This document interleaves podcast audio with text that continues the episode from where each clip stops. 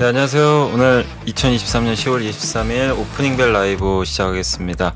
자, 저는 염승환 이사고요. 제 옆에는 김종효 위원님 나와 계십니다. 네, 안녕하세요. 안녕하십니까? 네, 안녕하세요. 자, 지금 시간이 이제 8시 59분 50초 이제 시작할 시기가 좀 됐는데 오늘도 좀 걱정은 됩니다. 뭐 지난주에 사실 좀 코스닥도 반대 매매도 많았고 해서 네. 오전에 좀 상황이 좀 걱정은 되는데 일단 지금 지수 보니까 예상 지수는 코스피가 한 3포인트 정도 약보합으로 출발을 할 걸로 일단 보이고요. 코스닥은 마이너스 5포인트 정도 좀 하락을 해서 일단 이제 뭐 그렇게 큰 폭의 하락보다는 일단 이제 어느 정도 좀 약세를 좀 보인 후에 일단 이제 여기서 또 지수가 반등이 나올지 아니면 또 변동성이 또 한번 확대될지 그걸 한번 지켜봐야 될 것 같고요. 일단 지수는 나왔네요. 코스피가 2370에 출발을 해서 마이너스 5포인트 약보합 출발했습니다. 그리고 코스닥은 766포인트 마이너스 3포인트 0.4% 내외 정도 하락 출발했습니다. 일단 오늘 좀 장 출발 상황 한번 좀 위원님께서 봐주시면 또 좋을 것 같습니다. 네, 자 일단 선물지수가 일찍 출발한 이후에 계속 아주 약보합권에서 버티고 있었기 때문에 지수의 출발도 일단 약보합권에서 출발하고 있습니다. 전체적인 종목군들 동향도 일단은 뭐 보합권에서 모두 등락을 오가고 있는 모습인데요. 포스코홀딩스를 비롯한 2차전지 관련주들도 일단은 뭐 보합권에서 출발하고 있고 LG화학이 1%가량의 약세, 셀트리온이 3% 정도의 강세를 나타내면서 지금 모멘텀이 임박해 있는 상황이죠. 과연 3,4병의 첫 단추를 잘 꿰 수 있을지를 살펴보시는 게 하나의 관건이 될 것 같고요. 한화에어로스페이스도 소폭의 강세, LG에너지솔루션은 소폭의 약세, 그 다음에 지수를 최근에 이끌고 있다고 볼 수 있는 삼성전자와 SK하이닉스는 보합권에서 움직이면서 전체적으로 일단 뭐 반도체가 지수의 속도는 조금 잡아주려는 시도가 나타나고 있다고 봐야 될 것 같습니다. 그래서 유가증권 시장은 일단 대형주 중심으로 오늘 출발은 전체적으로 모두 보합권에서 등락을 오가고 있는 그런 양상이고요. 자, 코스닥 시장 쪽에서는 종목이 좀 활발한 그런 양상입니다. 일단 뭐 에코프로를 포함한 에코프로비엠 같은 종목군들이 지금 코스닥의 미수금 사태로 인해서 뭔가 변화가 나타나지 않을지 좀 우려되는 상황이었는데 일단 뭐 출발은 보합권 정도에서 출발하면서 강보합권 움직임을 보여주고 있고 상보가 오늘 좀 급등하는 게 눈에 띄는 모습이고요. 하림도 지금 12% 정도의 강세를 나타내고 있습니다. 자, 유가가 큰 폭의 강세를 보인 것은 아닌데 흥구석유가 오늘도 올라가는 모습을 나타내고 있고 제이시언 시스템 같은 뭐 개별주들의 움직임도 오늘 활발하게 나타나면서 일단 코스닥 시장은 전체적으로 에코프로를 포함한 2차전지 종목군들은 보합권에서 일단 힘겨루기를 하고 있는 모습을 나타내고 있고 셀트리온 헬스케어 같은 종목군들의 강세 흐름, 그 다음에 오늘 거래가 급증하고 있다라는 것, 그 다음에 2차전지와 더불어서 레인보우 로보틱스 같은 종목군들도 키움증권 발로에서 뭔가 이슈가 있지 않을지 좀 우려되는 부분인데 오늘 일단 거래가 증가하면서 보합권에서 맴돌고 있기 때문에 오늘 전체적인 흐름을 이런 종목군들을 한번 잘 챙겨보실 필요가 있을 것 같습니다. 네, 오늘 이제 오전장 시장은 일단 이제 약보합으로 좀 출발을 했고요. 좀 많은 분들이 그래도 좀 초반에 또 급락하지 않을까 우려를 했는데. 네.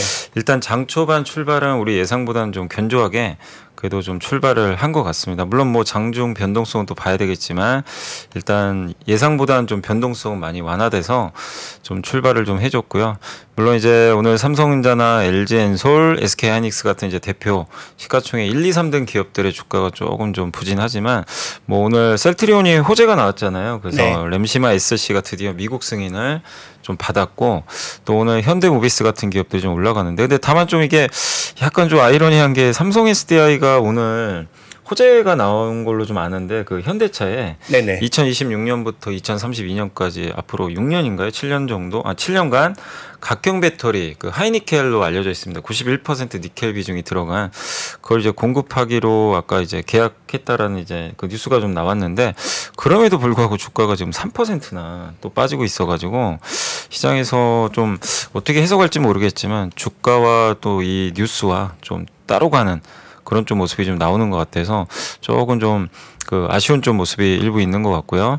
그리고 오늘 역시 그 한화솔루션이 조금 걱정은 됐던 게 미국에서 네, 태양광에 뭐 네. 솔라이트가 그 유럽 향 지난주 금요일도 잠깐 좀 오전에 그 이제 미국 태양광 회사들 시간외에서 주가 좀 안 좋다라고 말씀드린 거를 좀 제가 좀 기억이 나는데 이제 그 저녁에 이제 있었던 본장에서 주가가 폭락을 했습니다. 근데 이제 오늘 하나솔루션 주가에도 여전히 좀 악영향을 좀 주고 있는 것 같습니다. 그래서 코스피 쪽을 보면 뭐 여전히 그 하나솔루션이나 코스모신소재, 삼성SDI 같은 그 친환경 관련주들은 조금 부진한 편이고 카카오그룹도 요즘에 좀 분위기가 굉장히 안 좋잖아요. 그렇죠. 예, 경영진 좀 이슈도 있고 그래서 요즘에 좀 또 카카오엔터 인수하는 거 관련해서 또 SM 인수 관련된 문제도 터지고 있고요. 대표가 또 구속되면서 상당히 좀 어려운 흐름인데 오늘까지도 주가는 좋지 않은 흐름인 것 같고 이 지금 사우디에서 MOU 소식이 좀 아침에 좀 들려오긴 했는데 그럼에도 불구하고 현대건설은 또 의외로 마이너스 2%나 주가 좀 빠지고 있습니다. 그래서 3분기 실적도 좋았습니다. 예, 좋았는데도 참 주가는 또 역으로 지금 흘러내리거든요. 오히려 그래서 참 이게 그 좋은 뉴스들이 나와도 오히려 좀 반대로 가는 현상들도 일부 나오는 것 같아서 오늘 오전장은 굉장히 좀 이렇게 해석하기는 기업별로는 좀 쉽지 않은 그런 좀 부분인 것 같고 반면에 아까 말씀하신 대로 다행히 좀 코스닥은 2차전지가 좀 제일 걱정이잖아요. 이게 그렇죠. 너무 금요일도 많이 빠졌는데 일단 오늘 오전에는 좀 버텨주는 모습인 것 같긴 한데 말씀하신 대로 사실 그 키움증권의 그 이제 미수금 사태 오늘도 보니까 주가가 좀 안 좋게 좀 출발했는데 그래서 이게 주요 기업들 그 신용 미수금 거래를 좀 막아버렸더라고요. 그래서 이게 수급에 또 어떤 영향을 줄지 그 부분도 한번 좀 지켜봐야 될 것 같습니다. 또 뭐 어떤 그 특징주들 좀 있으면 몇 개 더 소개해 주시면 좋을 것 같습니다. 일단 외국계 창구 쪽의 오늘 움직임은 뭐 코스피 시장에서 정기전 접종에 매도가 좀 나오는 모습이죠. 그래서 삼성전자, 삼성SDI, 포스코퓨처엠 카카오, SK이노베이션, SK하이닉스 같은 종목군들의 일단은 창구 기준으로는 매물이 좀 잡히고 있습니다. 그 다음에 아까 언급해 주셨던 그 태양광 종목의 하락 때문인지 모르겠는데 HD 현대 일렉트릭도 지금 급락하는 그런 양상이죠. 아무래도 이제 그 파이낸싱을 해야 되는 태양광이나 풍력 입장에서는 우리나라만 안 좋은 게 아니고 전 세계적으로 다 안 좋거든요. 네, 그러니까 아마 그런 흐름들을 조금 받아서 미국 비중이 높고 그다음에 주가가 견조했던 HD현대 일렉트릭이 오늘 크게 좀 빠지는 부분 그다음에 외국계 창구에 매도가 나타나고 있는 부분도 특징적인 부분이고요.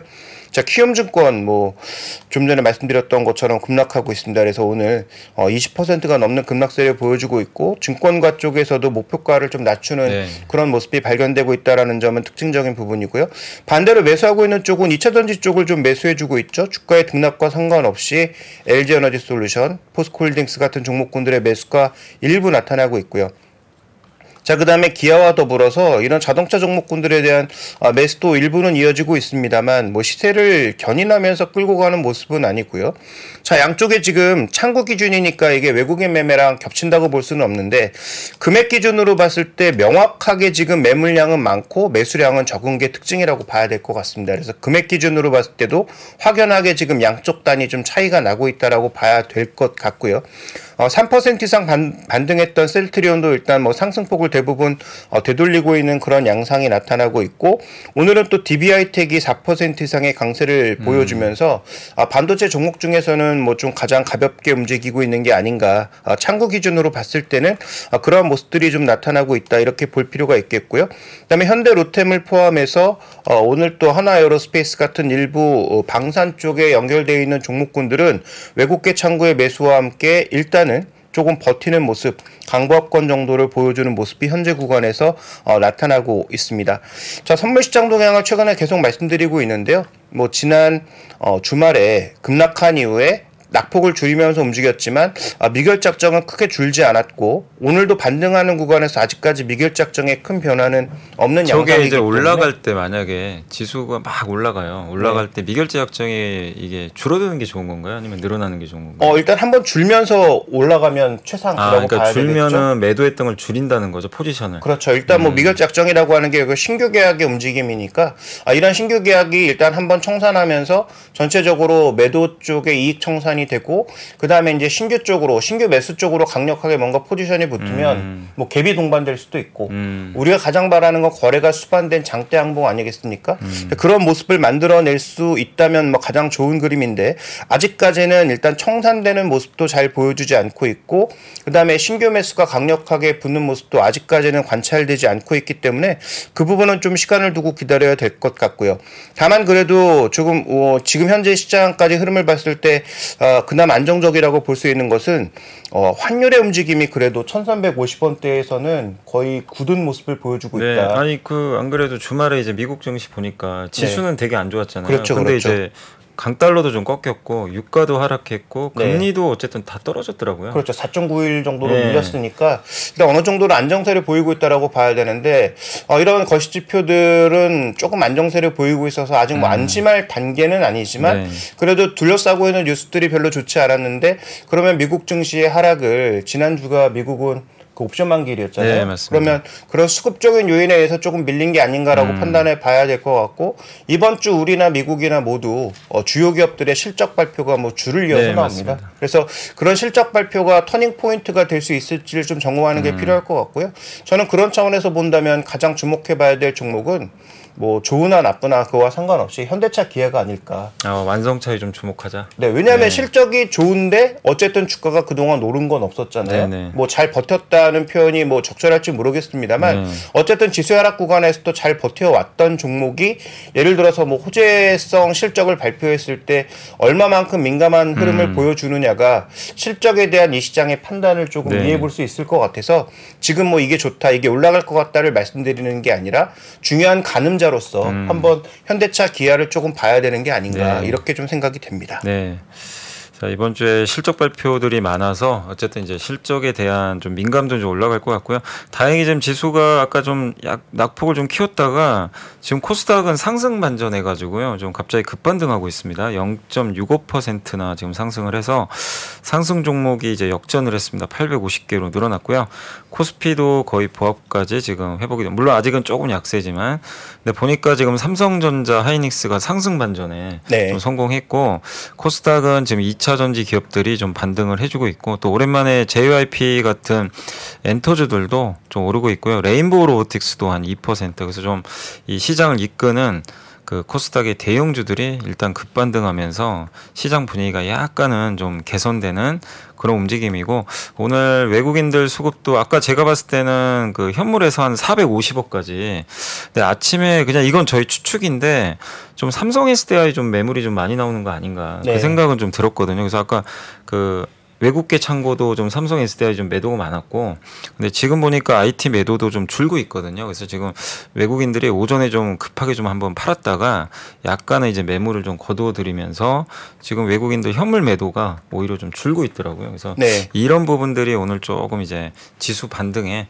또 일조하고 있지 않나 이렇게 좀 보여지고, 그 다음에 또 이슈 중에서 어쨌든 지금 이 사우디 MOU 체결 관련해가지고 지난번에 네옴시티 한번 하고 나서 네. 사실 MOU 체결은 좀 있었는데 사실 관련주들 주가는 그렇게 뭐 썩 좋진 않았던 것 같아요. 근데 오히려 차익 매물도 나왔던 네. 것 같아요. 네. 이번에는 좀 다른 게 사실 뭐 물론 이제 일부 기업들이 오른 건 있는데 지난번 네옴처럼 막 뜨겁게 막 주가 급등하거나 그런 건 거의 없었던 것 같아요. 그래서 그렇죠. 오히려 좀 차분했는데 분명한 거는 지금 이제 윤석열 대통령이 좀 사우디에 가서 정상회담 후에 이제 MOU 뭐 이런 소식들이 좀 나오고 있어서 분명 우리가 중동에 좀 이렇게 보면 중장기적으로는 어쨌든 이제 먹거리라고 해야 될까요? 그런 것들이 많아지는 건 좀 긍정적인데 이게 중동 정세랑 좀 겹쳐가지고 그러니까요. 되게 주가에 네. 반영을 못하는 것 같아요. 근데 좀 어떻게 보세요? 분명히 이건 좀 우리나라 입장에서 봤을 때는 중동이라는 이제 중동 국가들의 뭐 입장들이 다 다르겠지만 그들도 어쨌든 이제 원유 의존도는 좀 탈피를 해야 되잖아요. 그렇죠. 네, 그런 상황에서 투자를 하기 위해서 괜히 뭐 우리나라랑 손잡는 것 같지는 않고 경제협력을 하는 것 자체가 그래서 그런 쪽에 좀 진출한 기업들도 중장기적으로 좀 괜찮을 것 같은데 좀 어쨌든 지금 시장에는 별로 그렇게 크게 반영은 안 되는 것 같아요. 보니까. 그렇죠. 왜냐하면 아무래도 지금 중동 전쟁의 확산 가능성 이런 것들이 아예 없는 것도 아니니까 네. 뭐 미국이나 여러 국가들이 지금 추가적인 확전을 막기 위해서 노력들을 하고 있는 것은 분명하고 이스라엘 입장에서도 확전하는 게 그렇게 반드시 또 긍정적이지만은 않을 수 네네. 있어서 아무리 뭐 국내 여론이 뭐 강력하게 그런 부분을 원하고 있다고 하더라도 지금 구간에서 확전을 잘못했다가 더 이제 사태가 걷잡을 수 없이 번져가면은 이스라엘 입장에서도 굉장히 부담스러울 수 있기 때문에 그런 여러 가지 요소들 때문에 좀 주저하는 부분에 있는 것 같습니다.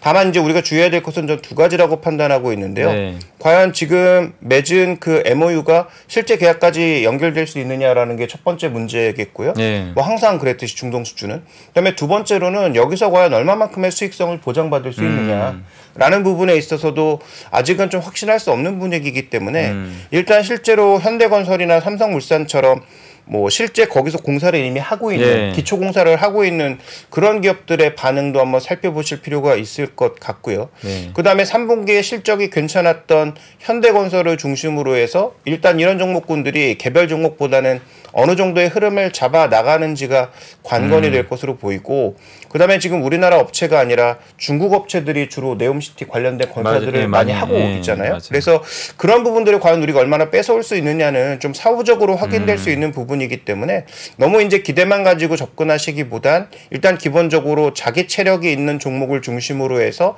네옴이라고 하는 게 플러스 알파로 붙을 수 있으면 좋아질 수 있는 종목군들을 접근하시는 게 저는 뭐 해답이 되지 않을까 예. 이렇게 좀 보고 있습니다. 분명히 이제 외연이 넓어질 수 있다면서 좀 긍정적인 것 같아요. 그렇죠. 지금 왜냐하면 네네. 성장이 잘 안 보이는 상황이다 보니까 네네.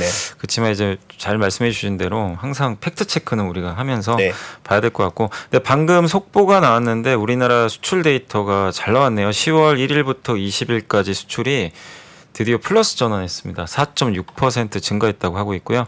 그다음에 이 일평균 수출액 역시 좀 8.6% 그래서 오히려 일평균으로 봤을 때는 조업일수가 좀 더 적었던 것 같아요. 그래서 8.6%나 수출이 증가했습니다. 그래서 지금 10월 들어서는 드디어 우리가 좀 기대했던 수출이 역성장을 끝내고 지금 일단 물론 20일까지지만 근데 보통 월말로 갈수록 수출이 더 늘어나거든요. 보통 그렇죠. 월말에 반도체 네네. 수출이 좀 많아요. 그래서 조금 더 수출액은 더 늘지 않을까 기대가 되고 근데 이거는 제가 봤을 때는 반도체인가요? 아니 이제 전체적인 수출이 네. 지금 늘어났는데 그러니까 그 중에서 반도체가 혹시 작용을 한 게 아닐까? 네, 뭐 그럴 기대를 품어보긴 네. 하는데 네. 네. 그리고 이제 작년 이거 언제였죠? 제가 알기로는 작년이었나 아마 작년 10월부터 이제 수출이 역성장으로 좀 시작이 된 걸로 알고 있거든요. 네. 그러니까 어떻게 보면 이제 기저 부담도 이제 좀 크지가 않은 거죠. 낮은 데서 또 출발을 하다 보니까 그래서 어쨌든 이런 수출 데이터 호조는 일단은 좀 우리나라 증시에 어찌됐건 우호적으로 좀 작용했으면 하는 좀 바람입니다. 그리고 하나 IR 공시 같은 게 있는데 네. 한미반도체 IR 공시가 떴거든요. 네네. 이게 해외 주요 기관 투자자들이 방문을 해서 이와 관련된 IR을 한다고 하는데요. 이거 좋다, 긍정적이다 말씀드리는 게 아니고 그냥 팩트만 전달 드리는 겁니다. 그래서 최근에 시장 급락 구간에서도 굉장히 강하게 버텼는데 이런 IR에서 또 어떤 얘기들이 흘러나올지 네. 해외에 지금 기관 투자자를 불러놓고 글로벌 AI 반도체 시장 동향과 기업의 성장 전략에 대해서 소개한다라고 하니까 그러면 외국계 창구 쪽에 추가적인 매매라든지 이런 것들이 좀 확대되는 것인지 오히려 아니면 관련된 내용들을 보고 실망 매물이 나올 것인지는 잘 한번 확인해 보실 필요가 있겠습니다. 어쨌든 시장 대비 강하게 버텼던 종목이기 때문에 이런 IR과 관련된 외국인들의 수급 동향 자체는 한번 점검해 보실 필요가 있을 것 같고요. 그다음에 오늘 금 특징주 몇 개를 더 살펴보자면 저는 업종으로 봤을 때 이게 좀 왜 움직이나 싶은 것들이 몇 개가 있는데 일단 섬유유복 업종에서 한세실업이 강세를 나타내고 있고 네네. F&F도 좀 소폭의 강세를 보여주고 있습니다. 그래서 글로벌 시장에서 보면 최근에 대만의 마카로 신고가거든요. 네. 그래서 그런 흐름을 쫓아가는 것인지 아니면 미국 시장에서 아니면 일부 북반구에서 나타날 수 있는 겨울 의류 상품의 뭐 확대 가능성 뭐 이런 것 때문에 움직이는 것인지는 조금 지켜볼 필요가 있을 것 같고요. 그다음에 운수장비 업종에서 오늘 자동차 부품주들 중에서 움직이는 종목이 꽤 보이고 있습니다.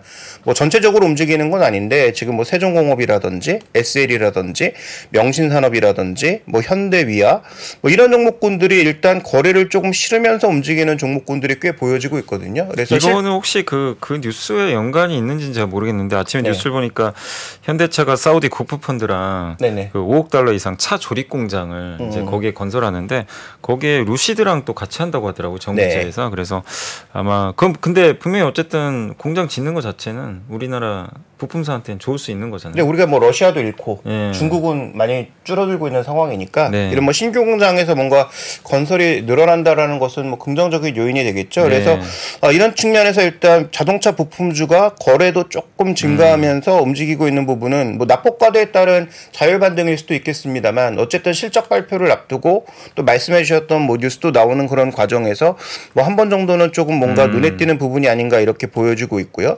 현재 구간에서 또 플러스 로 반전되고 있는 업종 중에 하나가 뭐 통신업종인데 SK텔레콤과 KT가 그래도 시장보다는 조금 버티는 모습이에요. 그래서 이게 뭐 배당 관련 모멘텀으로 버티는 것인지 아니면 뭐 SK텔레콤이 주구장창 외치고 있는 뭐 AI라든지 아니면 내년에 뭐 성장 모델 때문에 움직이는 것인지는 조금 봐야 될 필요가 있겠습니다만 어쨌든 시장이 조금 부진한 상황에서 방어주들 중에서 조금 움직이는 것들도 있다. 이렇게 좀 봐야 될 것 같습니다. 네.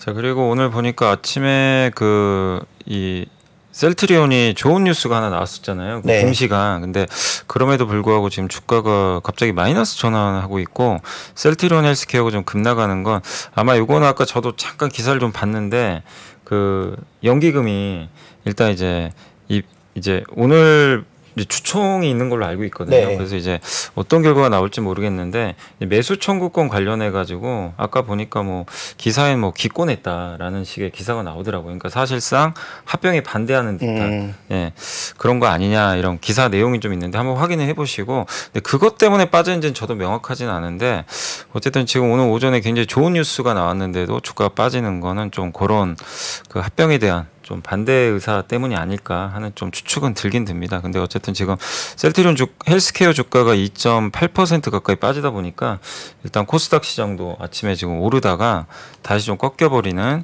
그런 흐름으로 좀 전환이 됐고 그 다음에 지금 에코프로비엠하고 에코프로도 아직까지 그러니까 오르고는 올랐다가 지금 다시 또 마이너스 나거든요. 그러니까 결국엔 이게 아직까지는 좀 시장 변동성이 그러니까 오전에는 좀 완화되나 싶었는데. 아직까지는 시장에 대해서 그만큼 좀 투자분들도 그렇고 좀 불안해하는 것 같아요. 그러니까 이게 계속해서 꾸준하게 좀 상승한다 이게 아니라 오르면 오히려 좀 위에서 또 물량이 나와버리면서 밀려버리는 그래서 좀 쉽게 반등을 못하는 그런 흐름들이 아직까지는 지금 오전에 보니까 좀 펼쳐지는 좀 그런 모습이 아닌가라고 좀 해석은 일단 하고 있습니다. 네, 근데 일단 이 종목들은 잘 보셔야 되는 게 뭐 보유하고 있던 보유하고 있지 않던 어쨌든 시장에서 수급의 변화가 생길 수 있는 요인 그런 뉴스가 나왔고, 그다음에 오늘은 뭐 거래가 전일 주말 대비해서 비교적 좀 증가하고 있는 모습이 일부 발견되고 있기 때문에 거래가 증가하는 과정에서 만약에 오후장의 변동성을 크게 드러낸다면. 뭐 그렇게 긍정적인 부분이 아닐 수 있습니다. 그래서 뭐 그런 부분들은 좀 같이 살펴보실 필요가 있을 것 같고요. 오늘 아침에 뭐 개별 테마라서 뭐 특별하게 말씀드릴 필요는 없다라고 생각이 되지만 뭐 하림을 포함해서 뭐 이글벳을 포함한 일부 또 방역 관련주들이 뭐 대거 상승하고 있는 그런 모습들을 보여주고 있는데 뭐 이렇게 개별적으로 움직이는 종목군들은 최근 들어서는 뭐 굉장히 변동성을 크게 나타나는 경우가 있으니까 뭐 매매 관점에서 말씀드리는 종목이 전혀 아닙니다. 지금 시장에 이런 종목군들이 시장의 약세를 타고 또 약간 고개를 드는 종목군들이 있다 정도로 한번 보시면 될 것 같습니다. 근데 이런 이제 우리가 뭐 흔히 말하는 이런 테마나 이런 쪽으로 이제 어떤 수급이나 이슈가 붙어서 올라가는 기업들이요, 그냥 하루에 끝나버리더라고요. 요즘 전혀 연속성도 없고, 그래서 좀 투자하실 때 막상 뭐 이렇게 급등한다고 무턱대고 쫓아가시기보다는 항상 신중하게 좀 바라보셨으면 좀 좋을 것 같고, 일단 저희가 이제 한번 좀 정리해드렸고, 제가 보고서 하나 좀 갖고 왔거든요. 그래서 그거 한번 좀 말씀드리겠습니다. 아마 이제 많은 분들이 그 지난주에 그 갑자기 중국에서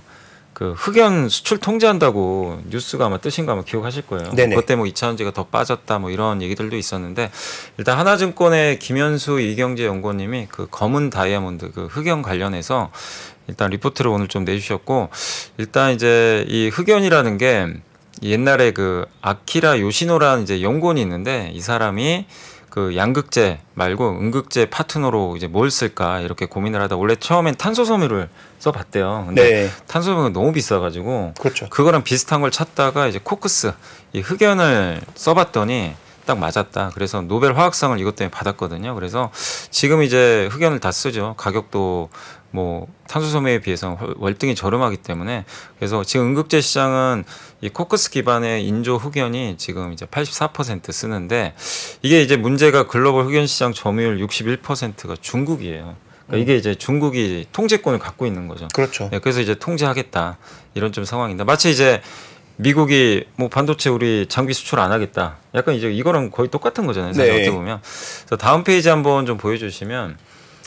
그래서 그 수출 통제가 근데 배터리 공급망에 미친 영향 크지 않다 이렇게 좀 적어주셨고 왜냐하면 음극재가 아니라 흑연이거든요. 근데 우리나라 같은 경우는 중국의 음극재 비중이 굉장히 높아요. 지금 그러니까 배터리용 음극재 시장 내에서 중국 점유율이 무려 95%인데 우리나라도 거의 대부분 물론 포스코퓨처엠이 하긴 하는데 네. 제한적이죠. 아주 많지는 아직까지는 않고요. 캐파가 네. 제한적이죠. 네. 그래서 지금 대부분 이제 중국 걸 많이 쓰는데 근데 이게 음극재를 규제했으면 충격이 있겠죠. 공급망에 못 벗게 되니까. 근데 그게 아니라 흑연이에요. 흑연이기 때문에 중국에서 만들어진 그 음극재를 그러니까 만약에 중국에서 자기네들이 중국 흑연 써가지고 음극재를 만들어가지고 만약에 이제 우리나라 받게 됐을 때는 그건 뭐 큰 문제될 게 없겠죠. 그래서 흑연 수출 규제이기 때문에 음극재 공급망에 크게 영향을 주긴 좀 어렵다. 이렇게 좀 보고 있고 어차피 우리 배터리 회사들이 쓰는 건 음극재니까요. 그리고 두 번째가 중국의 탄소협회장이 물론 이제 이게 진짜로 결정될지 모르겠지만 고밀도, 고순도, 고강도 흑연은 군사 용도로 활용되는 거지 민간 사용은 수출을 아마 허가해 줄 거다. 네. 이렇게 또 인터뷰를 했다고 합니다. 그래서 이 두 번째 확인을 더 해보셔야 되겠지만 그래서 이 두 가지 이유들 때문에 일단 배터리 공급망에 치명적인 영향을 주거나 그럴 가능성은 높진 않다. 이렇게 좀 적어주셨고 다음 페이지 한번 또 보여주시면요. 그래서 두 가지 시사점이 있는데 이거를 이제 첫 번째가 2019년도 한일 반도체 무역 분쟁 우리 떠올렸잖아요. 그때 한번 그렇죠. 난리가 났잖아요. 이거 반도체 이제 큰일 났다. 맞습니다. 근데 어떻게 됐죠? 국산화해가지고 오히려 우리나라 반도체 그 소부장 산업이 한 단계 레벨업 돼버렸어요. 네. 이제 오히려 그 규제 이슈 때문에. 그래서 약간 이제 그게 오버랩이 되는데 어쨌든 이제 음극재, 흑연, 뭐 양극재 원료인 전구체까지 해서 이게 중국 의존도 높은 건 아마 투자하신 분들 누구나 다 알고 계실 거고 이거 내재화해야 된다. 이런 요구들은 더 커질 수밖에 없는. 그렇게 본다면 뭐 포스코퓨처엠이라든가 아니 포스코퓨처엠 같은 경우는 사실상 이제 음극재라든가 이런 것들을 다 내재화하려고 지금 계속 하고 있고요. 그다음에 전구체 역시도 지금 우리나라가 중국 의존도가 높은데 이런 걸 또 계기로 해서 오히려 더 내재화 속도가 높아질 수 있다. 그래서 그런 관련주 중에서 포스코퓨처엠 에코프로 머티리얼제의 성장성은 높아지지 않을까 이렇게 좀 전망은 해주셨고 그리고 두 번째는 이제 뭐냐면 그 다음 페이지 한번 보여주시면요. 네, 예, 속도 조절 좀 리스크는 그래도 좀 감안해야 된다. 그래서 핵심 원료의 주인은 누구인가? 뭐 당연히 중국이겠죠. 중국이 이 배터리 이 원재료 공급망을 일단 뭐 틀어지고 있는 건 뭐 부인할 수 없는 사실인 것 같고요. 그리고 미국과 유럽의 전기차 밸류체인도 이런 걸 좀 알고 있기 때문에 아마 중국 의존도는 좀 낮추려고 하는 그런 노력들은 앞으로 나올 것 같은데 다만 이제 2030년에 글로벌 그 전기차 침투율이 65%로 그 목표를 좀 그 예상을 좀 했었나 봐요. 근데 이 미국과 유럽의 전기차 육성 정책 속도를 좀 감안하면 그게 달성할 수 있을지 좀 우려된다. 그러니까 김현수 연구원님 입장은 그 가능성은 높지 않은 것 같다. 그래서 섹터 전반으로 밸류에이션이 좀 더 할인될 가능성을 염두에 두고 아직까지는 좀 보수적으로 보자는 그런 내용이지만 어쨌든 흑연과 관련해서는 그 시사하는 게 마치 2019년 반도체 일본 그 사건과 좀 비슷하기 때문에 네. 내재화 시도를 할 때 수혜받는 기업들은 계속 좀 관심을 갖고 좀 지켜볼 필요는 좀 있지 않나 하는 그런 내용이니까 한번 보시면 좋겠고 그러니까 제가 이걸 좀 보고서 소개해드린 이유가 뭐 앞으로 어떻게 된다 이거보다도 그 공급망에 당장 미친 영향은 일단 흑연이기 때문에 네. 음극재 규제는 아니다. 그래서 영향 자체는 당장 크지 않다. 근데 우리도 네. 이걸 한번 생각해 봐야 될 것 같아요. 얼마 전에 그 일주일 전이었던가요? 그 엑슨모빌이 갑자기 파이오니아라고 하는 쉐일 업체를 80조를 주고 인수해서 네. 시장에서 화두가 됐잖아요. 물론 그게 이제 큰 틀에서 보면 독점에 들어가느냐 뭐 그런 거에 따라서 뭐 그 당국에서 허가가 안 날 수도 있지만 네네. 어쨌든 지금 다 ESG로 가자, 탈탄소 가자라고 하고 있는 상황에서 무려 80조라고 네, 하는 그러니까. 돈을 쉐일 업체에 투자한 것이 어떤 의미를 지느냐를 좀 고민해 볼 필요가 있는데 저는 이게 단순하게 그들이 뭐 ESG 쪽에 투자하고 안 하고를 떠나서 그렇게 자원 원물을 확보하는 데 굉장히 조금 뭔가 대형 업체들이 신경 쓰고 있는 게 아닌가. 그 사업이 앞으로 성장성이 떨어지고 뭔가 이제 탄소 산업 쪽은 위축되는 건 맞지만 그렇다고 사라지지는 않을 산업이기 때문에 네네. 그런 산업들이 원물도 많이 확보하고 과거처럼 지분 투자를 하는 게 아니라 원물 자체를 확보함으로써 경쟁력을 가질 수 있다는 것을 뭔가 인식하고 그렇게 들어가는 게 아닌가 생각해보면 이걸 우리나라로 연결해봤을 때도 우리나라에 정말 광산 지분 갖고 있거나 광산 자체를 갖고 있거나 우리가 가장 부족한 게 그런 부분들이잖아요. 원물 확보 거죠. 자체. 그래서 그런 원물을 확보하고 있는 그런 업체들에 대한 장기적인 관점에서의 긍정적인 포인트는 우리가 좀 가져가야 되는 게 아닌가. 그래서 최근에 나타나고 있는 뭐 흑연뿐만 아니라 뭐 여러 가지 이슈들, 뭐 특히 이제 가장 뭐 위험하다고 하는 그런 첨단 소재와 관련된 이슈들에 의해서 그런 것들을 누가 얼마나 가장 많이 확보하고 있는지는 앞으로도 계속 주목해 봐야 될 포인트 같습니다. 결국 그 배터리 이제 광물 관련해서도 이런 이제 흑연 통제 사건 자체가 결국 의미하는 거는 이제 전 세계가 다 알고 있을 거 아니에요. 그렇죠. 아, 다변화해야 되겠구나. 네. 그래서 그런 쪽에서 수혜받는 기업들이 분명히 또 나올 거니까 한번 그런 부분도 고민을 해보시면 좋을 것 같습니다. 네, 지금 이제 어쨌든 시장이 조금 갑자기 확 눌리고 있는데 네, 또 2차전지 뭐 악재 나온 건 아니죠? 그 네, 지금 갑자기 에코프로가 좀 많이 빠지네요. 보다는 지금 선물시장 쪽에서 외국인들이 오늘 매수량을 확 줄이면서 네. 갑자기 이제 지수가 확 눌리는 그런 양상을 보여주고 있고요. 네. 현물단에서는 그렇게 큰 변화가 지금 나타나지는 않고 있습니다. 네네. 그래서 선물단에서의 변화, 그 현물단에서의 변화라기보다는 아무래도 선물단에서의 변화로 좀 볼 수가 있겠고 일단 코스피 쪽에서는 외국인 매수가 좀 매도가 조금 늘어난 정도고요.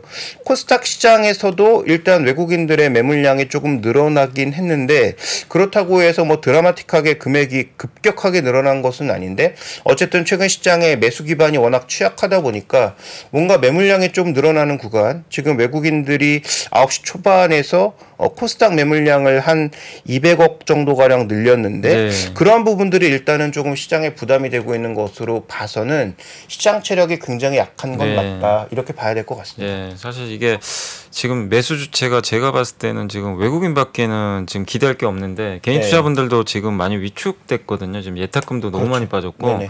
거기다가 지금 지난주에 아마 뉴스 보셨을 거예요. 이틀 동안 반대 매매가 8천억이 쏟아져 버렸거든요. 맞습니다. 그래서 상당히 좀 어려운 상황이라 결국 이제 외국인의 시각이 바뀌어야 증시가 좀 그 반등에 좀 나서지 않을까 싶은데 아직까지 외국인들은 뭐 대량 매도는 아니지만 여전히 조금 관망하면서 좀 지켜보는 그런 입장이어서 증시는 아직은 조금 답답한 그런 움직임들이 나오고 있는 것 같습니다. 일단 저희 잠깐만요. 그 광고 보고 와서 또 마지막 정리 한번 하도록 하겠습니다. 잠시만 기다려주시면 감사하겠습니다.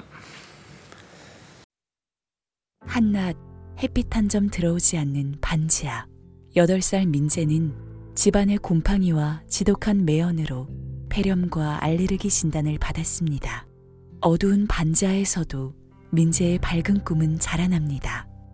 카카오 가치가치 또는 네이버에서 검호 복지관을 검색하시고 우리 주변의 주거 취약 가구를 위해 후원해 주세요. 여러분의 관심이 아이들의 건강한 성장을 만듭니다. 이 캠페인은 경기 사랑의 열매와 검호 종합사회복지관이 함께합니다. 아세요 이 소리? 닭고기는 많이 커 맞죠? 나도 아는데 닭고기는 많이 커 닭고기는 많이 커 많이 커 대한민국 최초의 닭고기 브랜드 많이 커 이제 많이 커 닭고기 먹고 많이 크세요. 닭고기는 많이 커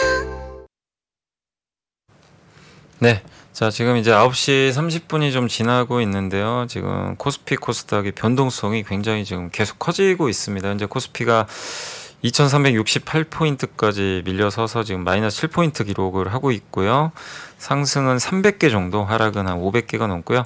코스닥은 768포인트까지 좀 밀렸는데 일단 그래도 낙폭은 크진 않습니다. 한 0.63포인트니까 약보합 정도 기록을 하고 있고, 상승과 하락은 좀 거의 비슷합니다. 700개 정도에서 예, 좀 머무르고 있는데, 어쨌든 지금 코스피 쪽에서는 그래도 아까 그 보니까 기아 같은 이제 자동차 회사들이 네. 일단 이번 주에 좀 실적 발표 앞두고 있는데 좀 좋은 모습을 일단 보여주지만 좀 아쉽게도 자동차 외에는 대부분 좀 답답한 그런 움직임인 것 같고, 코스닥 같은 경우는 에코프로비엠과 에코프로가 조금 이제 오전에 상승을 보이다가 좀 밀려 있고, 셀트리온 헬스케어, 포스코 DX까지 이제 시총 1, 2, 3, 4등 이런 기업들의 주가가 조금 오전에 좋지 않습니다. 근데 또 그 밑에 있는 LNF는 또 3% 올라가고 있고 HLB, JYPN 또 펄어비스는 또 오르고 있거든요. 그러니까 시총이 아주 큰 1, 2, 4등은 좀